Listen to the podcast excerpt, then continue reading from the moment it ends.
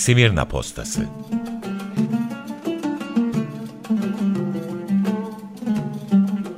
Unutturulan şehirden haberler ve insan hikayeleri.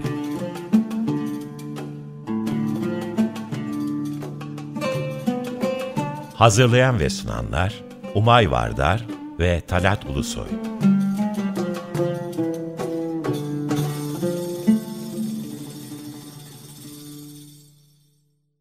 Merhaba sevgili Açık Radyo dinleyenleri. 95.0 Açık Dergi içindeki Smirno Postası programında tekrar birlikteyiz iki hafta sonra. Merhaba Talat abi. Merhaba Umay. Ee, bugün bizi 100 yıl öncesine savuran bir slogandan açmak istiyorum bahsi. Sen de muhtemelen görmüşsündür Talat abi diğer İzmirliler gibi. Gözüne çarpmıştır. Demokrasinin barışın ikinci yüzyılı. Bu afişleri gördün mü? Ya e, ben biraz uzakta yaşadığım için görmedim ama duydum. Ee, ve Facebook'ta gördüm. Evet, bu İzmir Büyükşehir Belediyesi'nin bir afişi. Arkada Mustafa Kemal'in fotoğrafı, önde Barış'ın ikinci yüzyılı ve demokrasinin ikinci yüzyılı. Yani yüzyıldır süren bir şey var herhalde.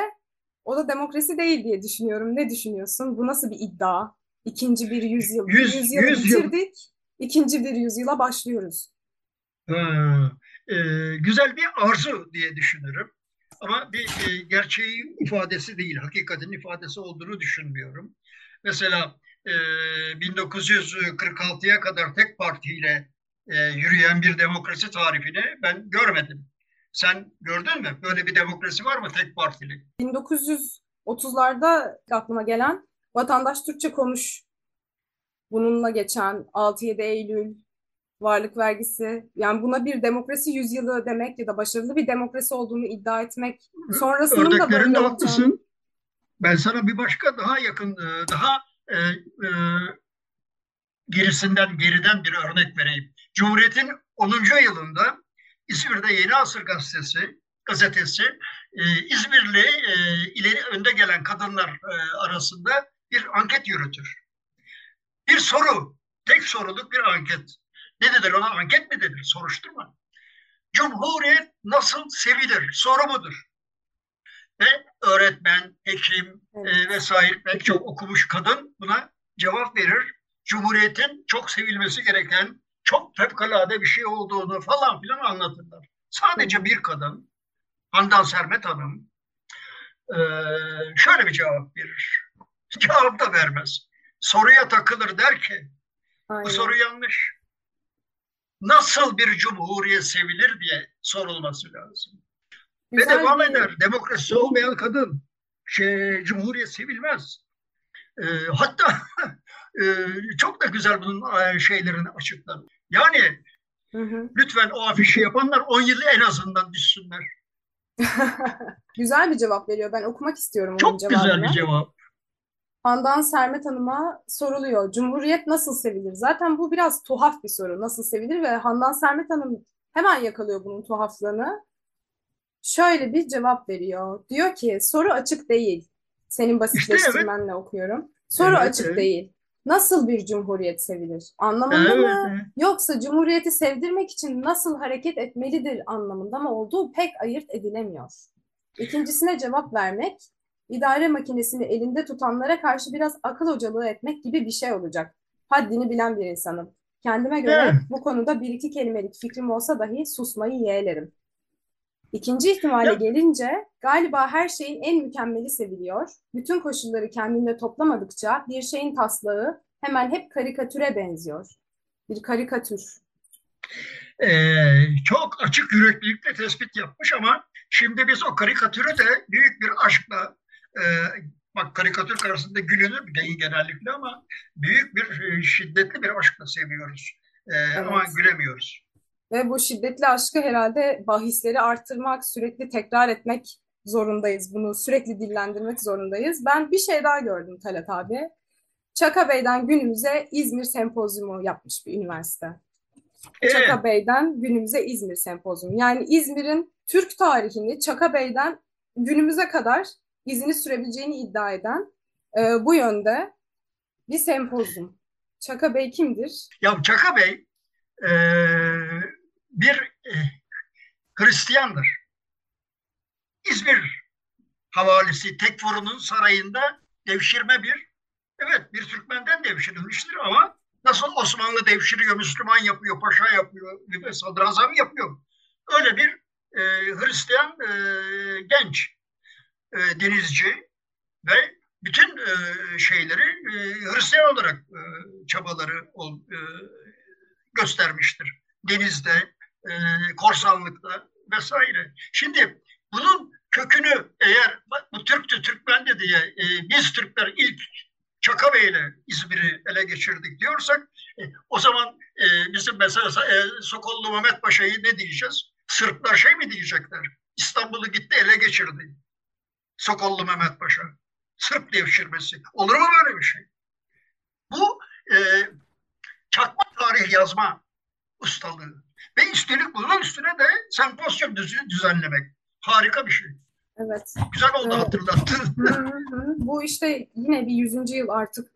Neyin yüzüncü yılı? Bir yüzüncü yıl, 9 e, Eylül'ün yüzüncü yılı vesilesiyle düzenlenmiş bir sempozyumdu bu da ve yani şöyle ifadeler de vardı. Malazgirt'ten sadece 10 yıl sonra hani İzmir'in kapıları Türklere açıldı ve bir daha kapanmamacasına bir işgal mantığı, bir zapt mantığı. Umay, bizim bir yanımız var. Bizim e, fethetme e, has şeyimiz var.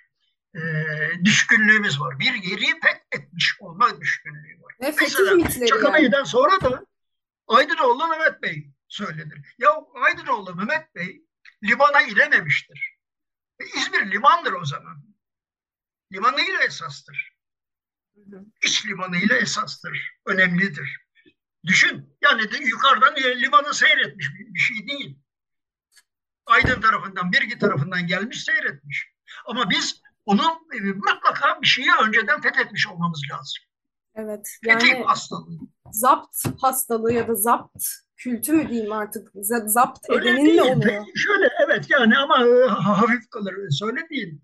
E, ben sana sorayım o zaman. E, madem öyle.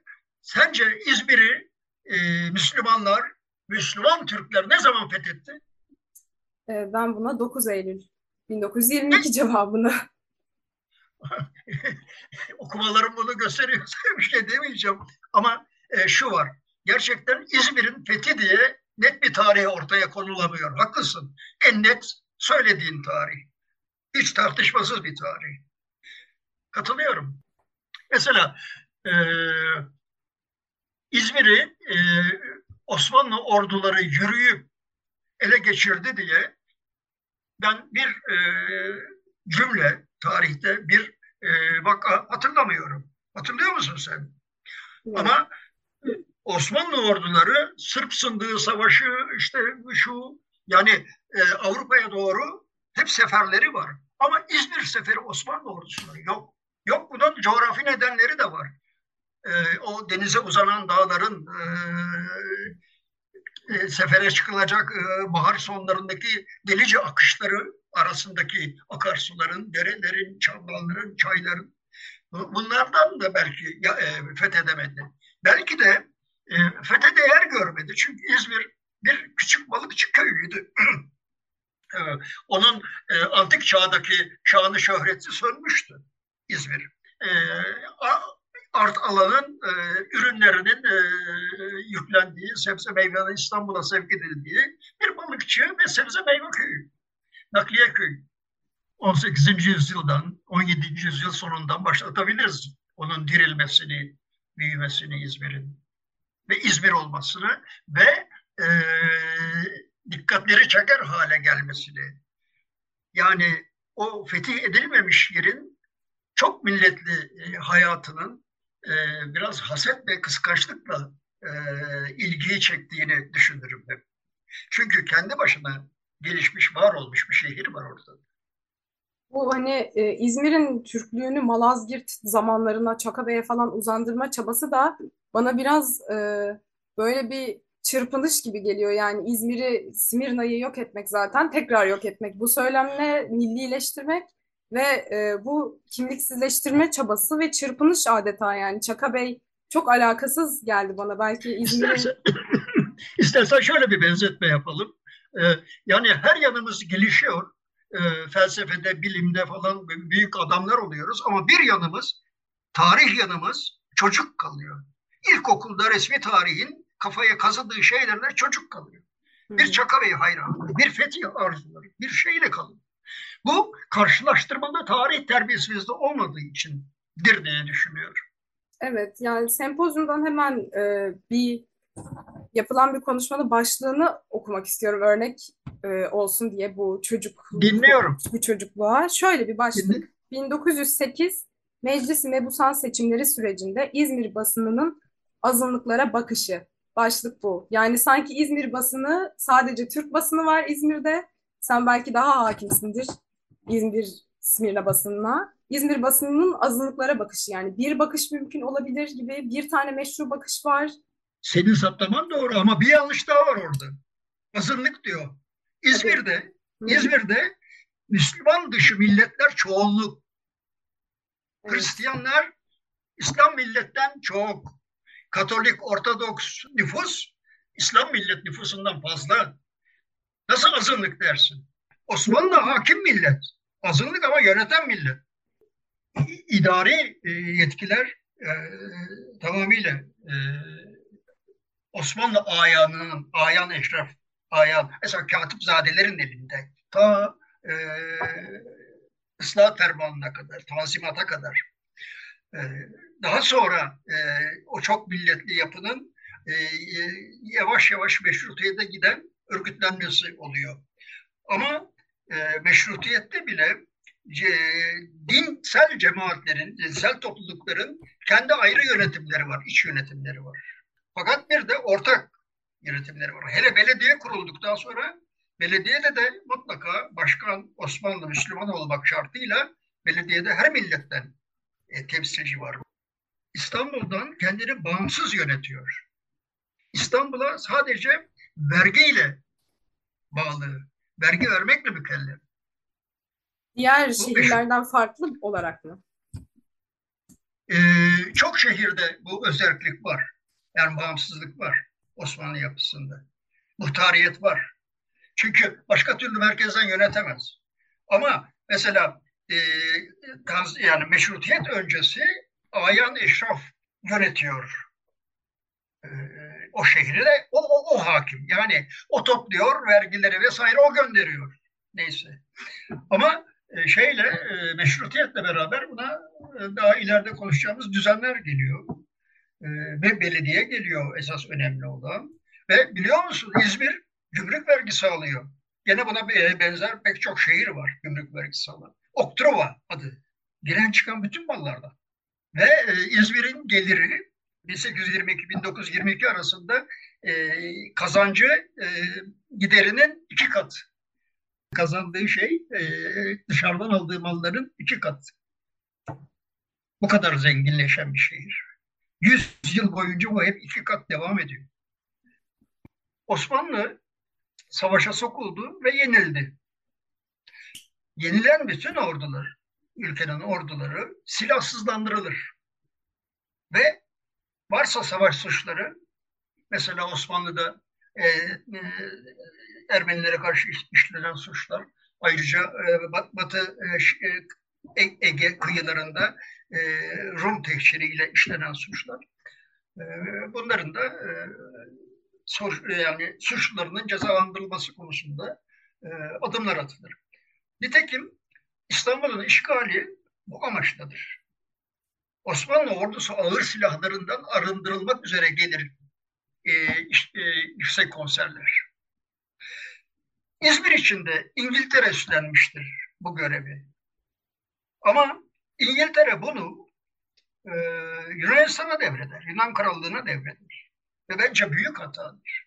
Çünkü Yunan milliyetçi, milliyetçilik e, maalesef çok yükselen ve e, ortalığı e, bir savaş cehennemine e, atan, ateşine atan bir zihniyet. Ve bu zihniyet e, de, de destekler Yunanistan'ın İzmir'in e, e, ağır silahlardan arındırılması, efendim oradaki tetiş hareketlerinin e, Hristiyanlara karşı önlenmesi vesaire konusunda. Çünkü vardır Hristiyanlara karşı sistematik ta 1913'ten başlayan yıldırma harekatları vardır. E, bu noktayı anlayışla düşünebilirim üstünde. Ama e, orada Yunan milliyetçilerinin e, emelleri ve et, e, et, etkileri e, düşünülmesi gerek üstünde. Yani es geçemeyiz. Fakat İzmir'e atanan yüksek komiser Müslümanlardan değil, Hristiyanlardan eleştiri almıştır. Rumlardan eleştiri almıştır. Hem de çok almıştır. Öyle şiddetli eleştiriler almıştır ki 7 Eylül 1922'de İzmir'i terk etmek zorunda kaldıktan sonra Yunanistan'a dönememiştir. Hayatını Fransa'da, Paris'te geçirip sonlandırmıştır. Bu kadar nettir yani bu e, milliyetçilere karşı direnen bir yüksek komiserdir. Ve İzmir'in özelliği için İzmirli Müslümanlarla beraber ki var olan özelliğini e, Cemiyeti Akvam e, tarafından e, kabulü ve onayıyla kuvvetlendirmek için çabalar göstermişlerdir. Müslümanlar ve e, Rumlar ve Ermeniler ileri gelenleri e, ve e, onlar bu ilanı da yapmıştır biliyor musun? İzmir'in özelliği yeniden hep birlikte Steryadis yani yüksek komiser, Sabitzade Emin Süreyya yazar ve hukukçu, Çürükçoğlu Nikolaki Hristiyan ileri gelenlerden hukukçu hem de çok ünlü bir hukukçu ve daha niceleriyle birlikte bunu açıklamışlardır. Evet, İzmir'in özelliği teminat altındadır. Beş yılda bir hangi yönetime bağlı olacağını kendisi karar verir İzmir. Yani Osmanlı'da mı kalacak? İzmir'in şeyleri, özellik yanlıları Osmanlı'ya bağlı kalmasını ister. Çok açıktır. Yani e, ana karayla e, Yunanistan arasında, Yunan Krallığı arasında uçurum vardır. Orayı taşıma suyla de, değirmenin dönmeyeceğini, taşıma orduyla orada fetih yapılmayacağını e, aklı selim olanlar bilir. Ama e, mesela İstanbul'da Amena Grup diye e, odaklanmış bir e, milliyetçi e, Yunan örgütlenmesi vardır. Onlar da illa Yunanistan'a bağlansın der. Var, bunu isteyen vardır. Çünkü milliyetçilik bir bulaşıcı hastalık. Bu okumuşlar arasındadır üstelik İstanbul. O bakımdan bu işgali Umay, yani e, şagil, meşgul işgal, yani bir şeyle ilgilenmeyle görevlendirmek, ağır silahlardan arındırılmak. Ama o kadar ustaca e, Anadolu işlerine çekilmiştir ki, o orduyla ta Ankara'ya kadar gidip bir fütuhat yapmak mümkün müdür ya? Bunu asker millet çok iyi bilir mümkün olmadığını. Ama işte milliyetçilik gözleri köreltiyor, çıldırtıyor, yürütülür. Handan Servet'in söylediği sözün değeri çok yüksek. Bugüne tam cevap veriyor. Bu e, yani fethi işgal meselesinde ee, Peki bu Yunan işgaline Rumlar, Ermeniler, İzmir milletleri, Müslümanlar nasıl karşıladı? Ee, biraz önce konuştuğumuz bunun e, ırkçıları, milliyetçileri e, alkışlarla karşıladı. Sevinçle karşıladı. Bunu anlayabiliriz, öyledir. Öyledir. O gene eski Yunan e, çağlarına dönüyoruz, büyüyoruz ama böyle karşılamayanlar da vardı. Her milletten vardı. Aklı selim sahipleri, ırkçı milliyetçi tuzağa düşmeyen insanlar da vardı. Ve onlar e, mesela Müslüman millet bu işgale karşı çok ünlü bir miting yaptı. Adı Maş Maşatlık mitingi. Maşatlık yani şimdiki Bahri Baba Parkı'nın olduğu yerlerde, onun düzlük kısmında. Ve burada e, işgale çok açık karşı çıktılar. Ama tarih burada mesela bu işgali şey bu Maşatlık mitingini e, müdafai hukuk cemiyetinin yaptığını söyler ve doğru değildir. Osmanlı Müdafaa Hukuk Cemiyeti'dir. Bu İzmir'e hastır. Osmanlı Müdafaa Hukuk Cemiyeti. Anadolu ve Rumeli Müdafaa Hukuk Cemiyeti'nden farklıdır. Ve bu e, Osmanlı Müdafaa Hukuk Cemiyeti'nin başını çekenler İttihat Terakki'ye karşı olanlardır İzmir'de. Ve onlar Yunan işgaline karşı çıkarlar. o esnada İzmir'e e, İttihat Terakki şeyleri kaçacak delik aramaktadır. Ve kaçarlar da. Kaçarlar. İşgalden hemen sonra olan bir miting mi bu? Bu işgal öncesinde, dört gün öncesinde diye hatırlıyorum. e, olan 4-5 gün öncesinde olan bir e, şeydir, mitingdir. Bir, bir bildiri de yayınlarlar. E, bu işgale karşı çıkan. Biraz önce de Steryadis'ten yüksek konserden bahsettik. E, o da bu birlikte yaşamaya engel e, değil. O bir e, fetih e, başı değil orada. Konuştuğumuz işgal sorumluluğu çerçevesinde bir yüksek konser. Ve e, o e, Yunan Krallık Ordusu askerleri İzmir'e çıktığında büyük olaylar olur bir ara. Ölenler çok olur. Ve burada sorumlu gördüğü Hristiyanlardan 50 kadarını da idam et. Yani yargılatır ve idama mahkum Öyle bir yüksek komiser. Ve tekrar ediyoruz memleketine dönememiştir. Evet Talat abi. Böylelikle programın yavaş yavaş sonuna gelmiş oluyoruz. Bir şarkıyla bitirmek istiyorum. Santismirnis Toyangini. İzmir yangını gibisini görmedi dünya. İki hafta sonra görüşmek üzere sevgili dinleyenler. Hoşçakalın.